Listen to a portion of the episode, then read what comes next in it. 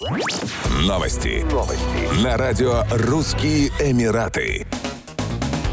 Дубайская полиция арестовала мужчину, который принял оживленный перекресток за место отдыха. На видеороликах, опубликованных в социальных сетях, видно, как пассажир не только разлегся на пешеходном переходе, но и удобно устроился на подушке. Инцидент произошел в историческом районе Дейра. «Я не боюсь смерти, а боюсь умереть на чужбине», сообщил мужчина в ролике, опубликованном в социальной сети TikTok. Позднее видеозапись была удалена. В полиции отметили, что мужчина азиатского происхождения не только подверг свою жизнь опасности, но и создал помехи другим участникам дорожного движения. Согласно статье 399 Федерального уголовного кодекса номер 31 от 2021 года, за такое деяние его ждет штраф или лишение свободы. В январе 2022 года дубайская полиция арестовала мужчину, араба по национальности, который разгуливал абсолютно обнаженным по пляжному району и проявлял агрессию к окружающим. Расследование показало, что мужчина страдает тяжелым психическим расстройством.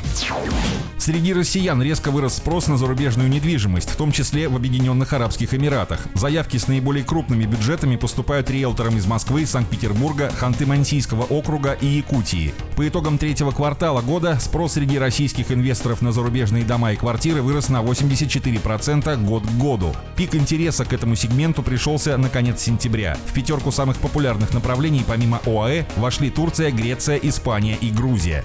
За 9 месяцев с начала года желающих купить недвижимость за рубежом ради вида на жительство стало на 194% больше по сравнению с аналогичным периодом прошлого года. На последней неделе сентября число заявок на покупку недвижимости под ВНЖ увеличилось в 2,2 раза по сравнению с предыдущей неделей. Российские инвесторы готовы рассматривать покупку недостроенных объектов ради получения резидентских виз. Такая возможность появилась недавно в Дубае.